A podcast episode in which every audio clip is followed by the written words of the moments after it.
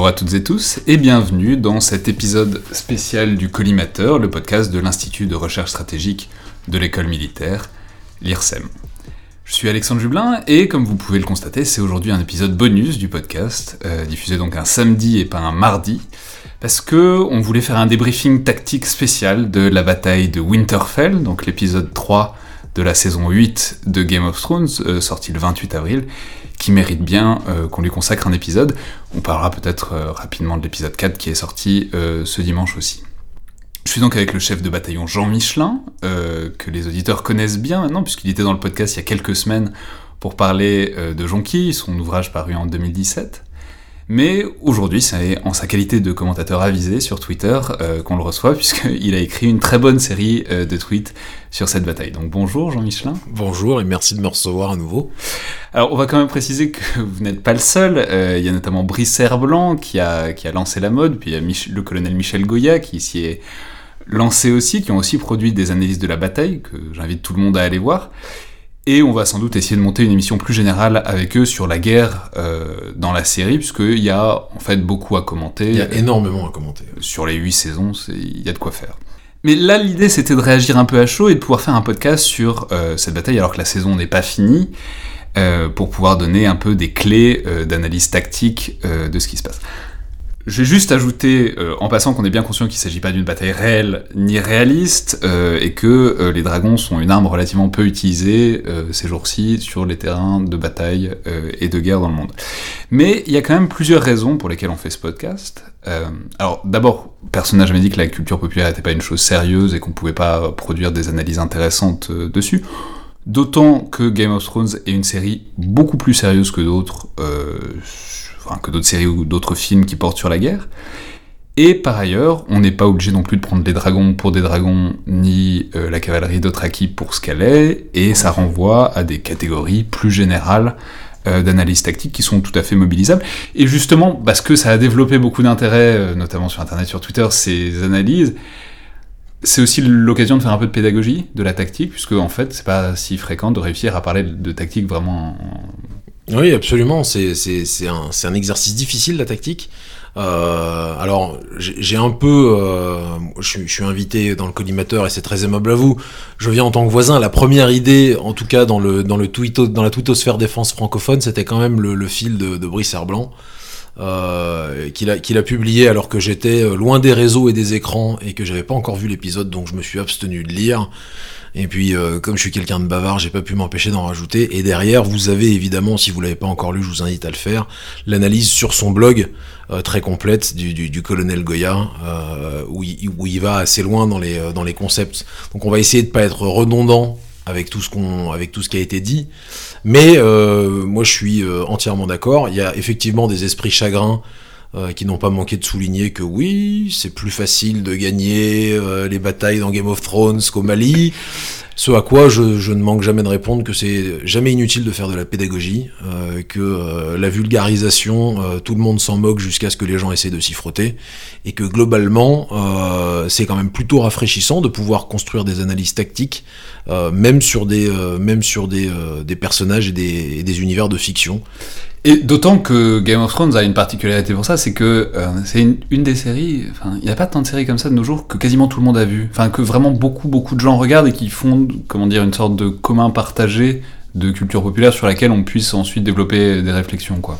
Oui, c'est toujours très intéressant parce que c'est aussi des séries qui correspondent à des moments euh, et, et, à des moments de, de, de, partage qui sont un petit peu originaux, mais qui sont quand même des moments de partage, ils sont pas si fréquents, je trouve, y compris à l'échelle d'un pays.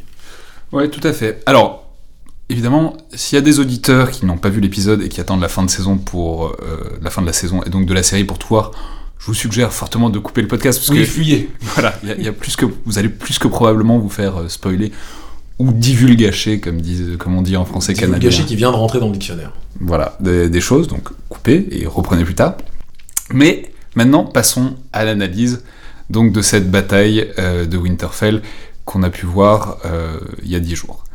Alors, pour commencer, j'aimerais vraiment débuter et attaquer par là où le bas blesse, comme Vous qui êtes officier de l'armée de terre, qui avez l'habitude de réfléchir à ces choses-là, qu'est-ce que c'est que cette charge de la cavalerie d'Othraki en plein milieu de la masse des White Walkers, des Whites, sans savoir dans quoi ils foncent? Euh, Alors je pense qu'ils savent exactement dans quoi ils foncent. Euh, je pense que cette charge, elle, est tellement absurde euh, dans le scénario de l'épisode qu'il n'y a, absolument pas besoin d'être un tacticien expert, ni même un tacticien débutant pour comprendre que c'est n'importe quoi. Il suffit même d'avoir vu un film ou joué à un jeu vidéo une fois pour réaliser que euh, c'est quand même la plus mauvaise idée au plus mauvais moment. Euh, dans, des circonstances qui sont quand même assez, assez mal engagées pour, pour l'armée des, non-morts. Je, je reconnais quand même à cette charge une qualité essentielle, euh, elle a été admirablement euh, réalisée, c'est-à-dire que c'est un très bel effet de réalisation de voir ce nuage de, de, de, flammes qui s'éteint euh, face au silence consterné des défenseurs de Winterfell qui sont sur les remparts. Mais en dehors de ça, tactiquement, c'était tout ce qu'il y a de plus absurde. Donc on est d'accord, c'est pas comme ça que vous, personnellement, vous employeriez de, de, de la cavalerie, c'est-à-dire bon, des chars aujourd'hui, techniquement Non, pas du tout. Et en fait, avant de, avant de parler de l'emploi de la cavalerie, il est intéressant de noter que, euh, globalement, en tactique, on s'appuie toujours euh, sur un certain nombre de fonctions alors je vais utiliser des termes qui sont pas des termes de doctrine euh, dans le but d'être compris. De temps en temps, il y aura peut-être un peu de jargon qui s'échappera de ma bouche. Il faut pas hésiter à m'arrêter si c'est le cas. Sans pas, je comprendrais pas et je le dirais, je le signalerai à tout le monde. Mais euh, ce qui est, ce qui est intéressant, c'est qu'en fait, euh, vous pouvez remonter jusqu'à la bataille de Cannes euh, et, vous, et, et, et aller jusqu'au conflit du XXe siècle, et vous avez toujours globalement des fonctions qui sont, euh, qui sont identiques euh, dans, les, euh, dans, dans, la manière dont on utilise des, des, armes et leurs effets sur le terrain. vous avez une cavalerie qui peut être, et c'est le cas de la cavalerie de Traki, qui peut être une arme de choc. C'est-à-dire une arme qui vise à casser les dispositifs, à aller vite, à se redéployer rapidement, à apporter de la puissance de feu et à bousculer l'ennemi, mais qui, euh, en contrepartie, n'est pas très forte pour euh, nettoyer les poches de résistance ou euh, occuper le terrain dans la durée. Et c'est encore le cas aujourd'hui avec l'arme blindée. aujourd'hui, un escadron de chars, vous allez l'utiliser sur des actions offensives quand, vous, quand vous cherchez à aller vite, à aller loin et à frapper fort. Mais si vous voulez être méthodique et, et occuper le terrain dans la durée, vous pouvez pas utiliser les chars. Et donc vous avez un certain nombre de fonctions on a dit que les dragons, effectivement, euh, en fait, et d'ailleurs, c'est une idée de Brice Blanc, mais c'est assez évident. En fait, les dragons seraient euh, un peu comme des, euh, comme, comme des hélicoptères de combat. Euh, c'est le même effet tactique, c'est-à-dire vous n'avez pas la permanence du terrain, mais vous avez une grosse puissance de feu, une très bonne capacité d'observation, et puis une, très forte mobilité. Oui, une capacité à projeter des troupes, à projeter des acteurs en plein milieu du dispositif ennemi, ce qui est, ce qui est d'ailleurs ce qui se passe à un moment euh, avec euh, Jon Snow et, donc Daenerys. Et, en fait, c'est même ça qui rend l'analyse de, de l'univers particulier de Game of Thrones intéressant, c'est que euh, vous avez la composante troisième dimension qui n'était évidemment pas présente dans les batailles de l'Antiquité. Donc la troisième dimension, c'est l'air, c'est-à-dire les batailles terrestres sont des batailles en deux dimensions, la troisième dimension, c'est l'arme aérienne. Alors, on va quand même finir sur, sur cette charge parce qu'elle est absurde à, plusieurs niveaux. Elle est absurde parce que bon, ils savent pas dans quoi ils foncent, euh, ils sont tous suicidés, mais en plus, ça a l'effet corollaire que ça empêche l'artillerie euh, de catapulte ou de trébuchet, je sais pas, j'ai pas fait attention, de continuer à tirer puisqu'il y a la peur du feu allié, et donc non seulement on envoie des hommes euh, enfin des, cavaliers quoi à la mort, mais en plus on se prive de un des avantages principaux qui est l'artillerie que n'ont pas les White Walkers. C'est-à-dire que euh, oui, euh, l'artillerie, euh, c'est comme les, moyens de troisième dimension, en l'occurrence les deux dragons. c'est des, ce sont des, des, armes et des effets tactiques qui visent à renverser le rapport de force. Et en fait, euh, j'en ai un petit peu parlé quand j'ai fait euh, ce fil euh, un peu improvisé sur, sur Twitter, alors que j'ai rédigé quand j'étais dans le métro. mais le rapport de force c'est central dans toutes les questions de tactique et en fait dans le cas de la dans le cas de la bataille de Winterfell c'est absolument fondamental. Donc si vous quand vous quand vous envoyez une charge de cavalerie face à un mur, vous gaspillez ce qui est l'un de vos pions tactiques les plus les plus puissants euh, qui vous donne une capacité de manœuvre et une capacité de frappe à distance euh, assez importante. En plus, c'est une, une, une, cavalerie euh, qui est réputée pour sa bravoure, donc on peut s'appuyer sur des forces morales assez solides. Euh, et, en plus, si vous vous privez euh, dès le, dès, avant le, si le premier engagement de la bataille, alors que vous êtes déjà dans une situation d'infériorité numérique assez considérable, vous, vous, utilisez ces, euh, cette cavalerie à perte, c'est effectivement complètement absurde. Et, d'autant plus si vous vous privez de la capacité d'utiliser votre, votre artillerie, c'est sûr. Alors après, pour me faire l'avocat du diable, euh, c'est-à-dire du général en chef de, de cette bataille, c'est de la cavalerie. Et ça a déjà été documenté dans la série que c'était comme ça qu'ils se battaient, les Dothraki. C'est de la cavalerie extrêmement mobile. Ce que je veux dire, c'est que peut-être qu'à l'intérieur d'une forteresse, ils seraient un peu à contre-emploi. Ils auraient pas, disons, leur... Ah mais le but n'est pas de les utiliser à l'intérieur de la forteresse. Il faut utiliser la cavalerie. Il y a rien de pire que d'utiliser une arme à contre-emploi de, de, ce qu'elle sait faire. Euh, Simplement, il faut choisir le moment où vous l'utilisez, il faut choisir l'angle sous lequel euh, vous, vous, l'attaquez et pourquoi faire. Et en fait, toute la question vient de là. On se rend bien compte que la première question, quand, on, prépare une opération, quand on fait une analyse tactique euh, en doctrine, la première question qu'on se pose, c'est pourquoi? Qu'est-ce qu'on veut faire? Et, en l'occurrence, dans le cas de la, de la bataille de Winterfell, on veut gagner suffisamment de temps pour amener le centre de gravité adverse, comme l'a défini Michel Goya, qui est le, roi de la nuit, le, Night King, euh, à, s'exposer en venant euh, chercher la corneille à trois yeux. Voilà. On ne peut faire que ça. On n'a pas le rapport de force pour, pour vaincre une armée de, morts-vivants euh, qui, se, qui se régénère en permanence en plus. Donc il faut gagner du temps. Pour ça, vous pouvez utiliser la cavalerie. Vous pouvez utiliser la cavalerie pour jalonner, vous pouvez utiliser la cavalerie pour alors, freiner. Ça veut dire quoi jalonner? Jalonner, euh, alors ce serait difficile de convaincre un détachement d'Otraki de, de, remplir cette mission. Jalonner, c'est euh, maintenir un contact euh, fugace avec l'ennemi pour l'attirer sur un terrain où on veut ah, C'est canaliser quoi. Un peu. En fait, c'est littéralement, alors c'est pardon euh, aux militaires qui m'écoutent, euh, et, en particulier aux cavaliers, c'est littéralement jalonner, c'est littéralement agiter un chiffon rouge devant l'ennemi pour l'amener sur un terrain favorable. Idéalement en défensive, un terrain favorable. C'est un terrain qu'on a préparé. Non mais on, m'a posé la question euh, d'exemples réels d'emploi de, la cavalerie en jalonnement et en freinage. Et en fait, il y a des exemples qui existent dans l'histoire. On, va revenir sur le freinage dans 5 minutes parce que c'est un concept intéressant. Mais non mais bon, alors par ailleurs, il y a aussi un truc qui est à la, enfin, lié à la nature même de l'arme, c'est que c'est de la cavalerie lourde, quoi. S'ils sont lourds, les autres acquis, ils avancent, ils chargent. Mm. Si je continue toujours de me mettre dans la tête du général en chef qui a pas bien révisé euh, de toute évidence, euh, en même temps, la cavalerie lourde contre des fantassins légers, généralement, ça marche bien. Enfin, ils sont, ils sont pas armés, euh, ils ont quasiment pas de capacité d'arrêter une charge, euh, les morts vivants, si ce n'est la masse.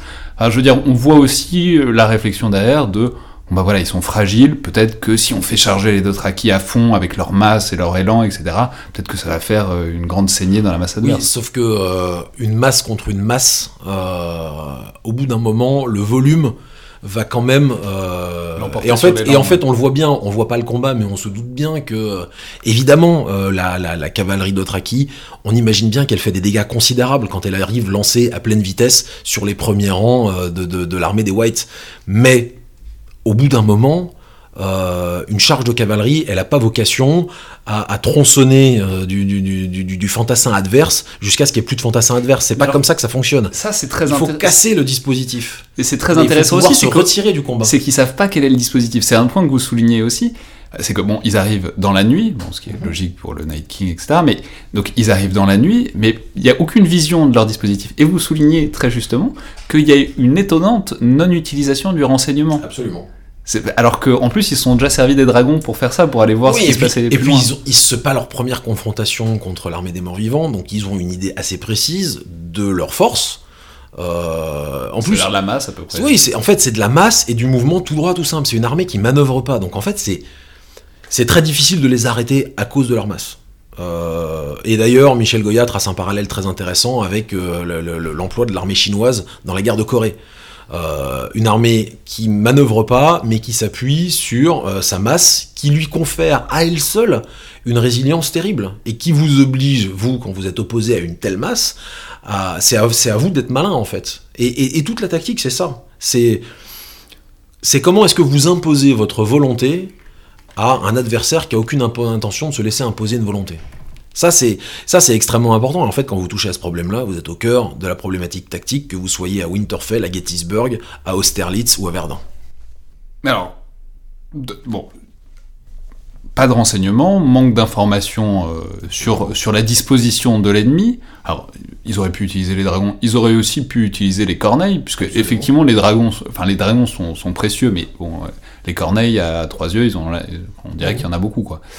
Euh, mais alors, du coup, si on part euh, sur le paradigme de l'hélicoptère de combat, beaucoup de monde a souligné aussi, en plus de cette charge complètement absurde, que les dragons ont été très mal ou très peu utilisés. Enfin, en tout cas, bizarrement. Pourquoi ne pas avoir fait donner les dragons avant, puisque de toute évidence, c'est quand même l'arme qui est capable de supprimer une très grande majorité de la masse ennemie. En fait, alors, euh, d'abord, je suis pas un expert de, de, l'emploi de l'aviation légère Dragon euh, de l'armée de terre. Euh, il faudra qu'on attende de, faire une analyse un peu plus poussée avec Brice Blanc. savoir comment il utilise ses dragons. Voilà, pour comment lui utiliserait ses, dragons, parce qu'en plus, il est pilote de dragon, je crois. Enfin, il a la qualification. C'est ça, il a passé le permis. Mais euh, en fait, je pense que avec cette histoire de dragons, comme ils sont pilotés par deux des personnages centraux de la série, en narration, à un moment, c'est le moment où en fait l'analyse tactique de l'emploi des dragons euh, perd un peu de sa pertinence. On le voit très bien, il y a au début de la bataille, euh, après la charge funeste dont on a déjà parlé, on voit très bien l'emploi des dragons qui permet, combiné à la ligne d'arrêt armée par les, les Unsullied, je sais pas comment ils s'appellent en français, les Immaculés, je sais pas. Les soldats, les soldats euh, ramenés par euh, la reine de, de, de, Essos, voilà, avec le casque. Euh, Grey Worm. Bon, bref, voilà, Grey Worm et ses potes là, qui, qui, montent une ligne d'arrêt qui permettent aux, aux, combattants réguliers, donc aux sauvageons et aux soldats du Nord, euh, de se replier à l'intérieur des murs du château, et on voit très bien l'emploi des dragons euh, qui en gros creusent des tranchées euh, pour dans, les rangs des par, la puissance de feu, dans les rangs des dans les rangs des morts vivants, et qui permet en gros de sauver une partie de l'infanterie de l'infanterie du Nord. Ça c'est intéressant, mais après c'est sûr que quand on commence à rentrer dans les dragons montent au-dessus des nuages, ils se cherchent du regard, on va chercher le roi de la nuit, on sort un petit peu de l'analyse de la bataille et on rentre un petit peu plus dans la construction narrative de l'épisode, ce qui est assez normal. Le problème, pour moi, le problème il vient d'avant, c'est que il vient du fait que, encore une fois, quand on se pose la question qu'est-ce qu'on veut faire, on veut gagner du temps. Pour gagner du temps face à un ennemi qui est très supérieur en nombre, il faut du terrain. Il faut quelque chose à échanger. On échange toujours quelque chose au combat. On échange euh, de la vitesse contre de la sûreté, on échange du temps contre du terrain et inversement, ou, de, la, puissance de combat euh, contre, euh, contre du terrain aussi, ou contre du temps, ou etc. Alors ça c'est très intéressant puisque c'est un concept que euh, vous mobilisez notamment, que je connaissais pas, qui sent bon la formation des officiers, qui est le concept de freinage. Alors qu'est-ce que c'est qu'un freinage et comment est-ce que ça aurait pu être appliqué ici? Un freinage, en fait, c'est euh, une manœuvre, c'est une, mission défensive euh, qu'on utilise dans le cas d'un rapport de force extrêmement défavorable. Le but du freinage, c'est littéralement d'échanger du temps, de gagner du temps en échangeant du terrain. C'est-à-dire que vous acceptez de perdre du terrain euh, pour gagner du temps, ce qui va permettre ce qui doit permettre deux choses. Ça doit permettre d'affaiblir la force adverse à laquelle vous êtes opposé de manière à ce que quand vous arrivez sur votre ligne d'arrêt, là où l'ennemi, au-delà de laquelle l'ennemi ne doit pas passer, euh, vous soyez dans un rapport de force qui soit plus conforme aux standards de la défense. Ça, c'est la première chose. Et la deuxième chose, c'est que ça doit aussi permettre, ce freinage, euh, de, renforcer les positions défensives sur votre ligne d'arrêt parce que euh, quand vous gagnez du temps, eh ben c'est autant de temps que vous avez pour euh, préparer des obstacles, préparer des tirs, vous ravitailler en munitions, en carburant, en vivres, préparer, en gros installer votre défense. Plus vous installez une défense, plus elle est difficile à. C'est-à-dire aller chercher l'ennemi très loin, Donc faire en fait, un premier contact très loin et ensuite céder du terrain. Pour on arrive, on arrive au principe du freinage. Le principe du freinage, il est très simple. C'est on, marque une série de coups d'arrêt successifs à l'ennemi. Donc il faut partir très loin en avant, effectivement, euh, et euh, il faut attirer l'ennemi dans un sur un sur un endroit où on veut qu'il s'engage ce qui peut être la mission de jalonner dont on a parlé tout à l'heure, et ensuite on arrête l'ennemi sur différentes lignes de coups d'arrêt avec des détachements petits. La, base d'un coup d'arrêt, c'est généralement un obstacle. sur lequel l'ennemi va venir buter, un tir préparé euh, d'artillerie, donc de catapulte ou une intervention de dragon ou quelque chose comme ça, des archers, et un détachement qui tient euh, cet obstacle, c'est-à-dire qui est en mesure de l'observer pour déclencher les feux au bon moment, et qui, euh, et qui ensuite, une fois que l'ennemi est arrêté, alors face à un ennemi conventionnel, l'ennemi arrêté sur, un, sur, sur, une, sur une ligne d'obstacle ou sur un obstacle ou sur un coup d'arrêt va commencer à manœuvrer. Donc ça va lui faire perdre du temps. C'est le moment où la force se replie, elle est recueillie, c'est-à-dire qu'elle passe les lignes d'une force qui est derrière elle sur une ligne de coup d'arrêt suivante, et elle va se réinstaller un petit peu plus loin. Ouais, c'est d'accord. Et derrière son passage, l'unité qui était derrière sur la deuxième ligne de coup d'arrêt, avec un deuxième obstacle, d'autres tirs préparés et d'autres détachements d'archers, etc., va faire la même chose. Parce que ça, renvoie à une question qu'on n'a pas abordée, mais qui est un autre gros problème de la stratégie, qui est les retranchements. C'est-à-dire, il y a une ligne qui est assez efficace, puisque bon, euh, c'est une barricade enflammée à l'intérieur d'un fossé, donc c'est pas mal. Mais c'est quoi C'est à 15 mètres, euh, c'est à 15 mètres de la forteresse. Et en fait, on touche au, vrai problème, euh, parce qu'on on a, on a pris la, pièce un peu à l'envers en parlant du freinage d'abord. Il y a une règle en défensive qu'on apprend tous un jour ou l'autre. Je l'ai apprise à mes dépens quand j'étais jeune lieutenant. pour faire une bonne défense, il faut de la profondeur. On défend jamais sur une ligne. En tout cas, plus depuis l'Antiquité. Donc, pour, pour faire une bonne défense, il faut euh, être capable de s'installer dans la profondeur sur le terrain, ne serait-ce que parce que ça amènera l'ennemi à s'engager dans une zone dans laquelle vous allez pouvoir, euh, dans une nasse, dans laquelle vous allez pouvoir lui causer de l'attrition, c'est-à-dire réduire ses effectifs, lui faire perdre en capacité de combat. C'est sûr que si votre dispositif défensif euh, tient en une ligne de fantassin, une tranchée, les murailles d'un château, globalement, face à une armée qui est 10 fois, 100 fois, on ne sait pas combien de fois supérieure à vous, vous avez aucune chance de tenir suffisamment longtemps. Et d'ailleurs, c'est ce qui se passe euh, dans, euh, dans, dans, la, dans la série, dans l'épisode, où on voit bien que c'est une intervention euh, divine, mais comme, comme le dit Michel Goyard, hein, le hasard parfois... oui, le hasard parfois fait, gagner les batailles. Fait, gagner les batailles. C'est déjà arrivé. Mais, euh, mais en l'occurrence, c'est. Euh... Non, mais alors Brice Herblanc soulignait assez bien, juste pour rester sur cette question du, du retranchement, que en fait, c'est un truc que je savais pas, c'est en fait pour faire des lignes, il faut que ça ait une forme. Faut pas, c'est-à-dire faut que ça oriente l'ennemi vers un endroit, il faut que ça le canalise. Alors que là, effectivement, c'est une ligne dont on sait même pas si ça fait tout le tour du château. Il y a plusieurs, il y a plusieurs effets que vous pouvez faire. C'est ce, ce que font les, les, les sapeurs en, dans ce qu'on appelle l'appui à la contre-mobilité, c'est-à-dire en gros comment est-ce qu'on ralentit et qu'on gêne les déplacements de l'ennemi. Euh, quand on est sur une défensive, vous pouvez chercher à canaliser l'ennemi pour le faire rentrer dans une nasse, dans ce qu'on appellerait, on pourrait appeler ça un sac à feu par exemple, dans lequel vous allez essayer de l'arrêter et ensuite de lui envoyer du feu d'artillerie ou euh, du feu de, de, de, de, moyen de troisième dimension. Donc là, vous le canalisez, vous donnez une forme à vos lignes, parce que l'ennemi, bah, en fait, il va se laisser entraîner en butant d'obstacle en obstacle, et ça, ça s'apprend, hein. les sapeurs apprennent ça à l'école, et on fait ça en combat interarmes.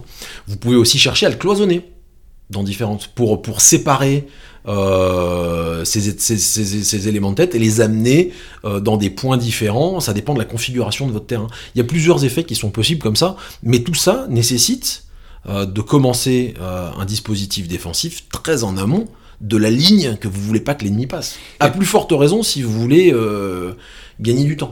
Et alors par ailleurs, il y a un troisième élément qui est la troisième dimension euh, je crois que c'est Brice Blanc encore qui souligne ça, qui est qu'en en fait un obstacle ça ne marche que si vous avez du feu qui vient dessus.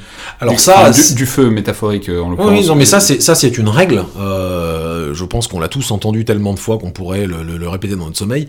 Un obstacle est toujours battu par les feux. C'est-à-dire que si vous posez, c'est en doctrine, hein, euh, en doctrine militaire française, si vous posez un bouchon de mine ou que vous creusez une tranchée et vous devez avoir des yeux dessus et quelqu'un qui est en mesure de délivrer des feux. Ces feux, ça peut être des feux directs, c'est-à-dire que vous pouvez avoir une section d'infanterie en arrière de l'obstacle qui est capable de tirer sur les gens quand ils arrivent sur l'obstacle. Ça peut être aussi des feux indirects, mais il faut au minimum, comme on fait pas de tir a priori si vous voulez, on, ne tire jamais sans avoir une vue exacte de ce sur quoi on tire. Euh, donc il faut que cet obstacle, sinon il sert à rien. Si c'est juste, euh, on a mis des mines et puis on verra, c'est pas utile.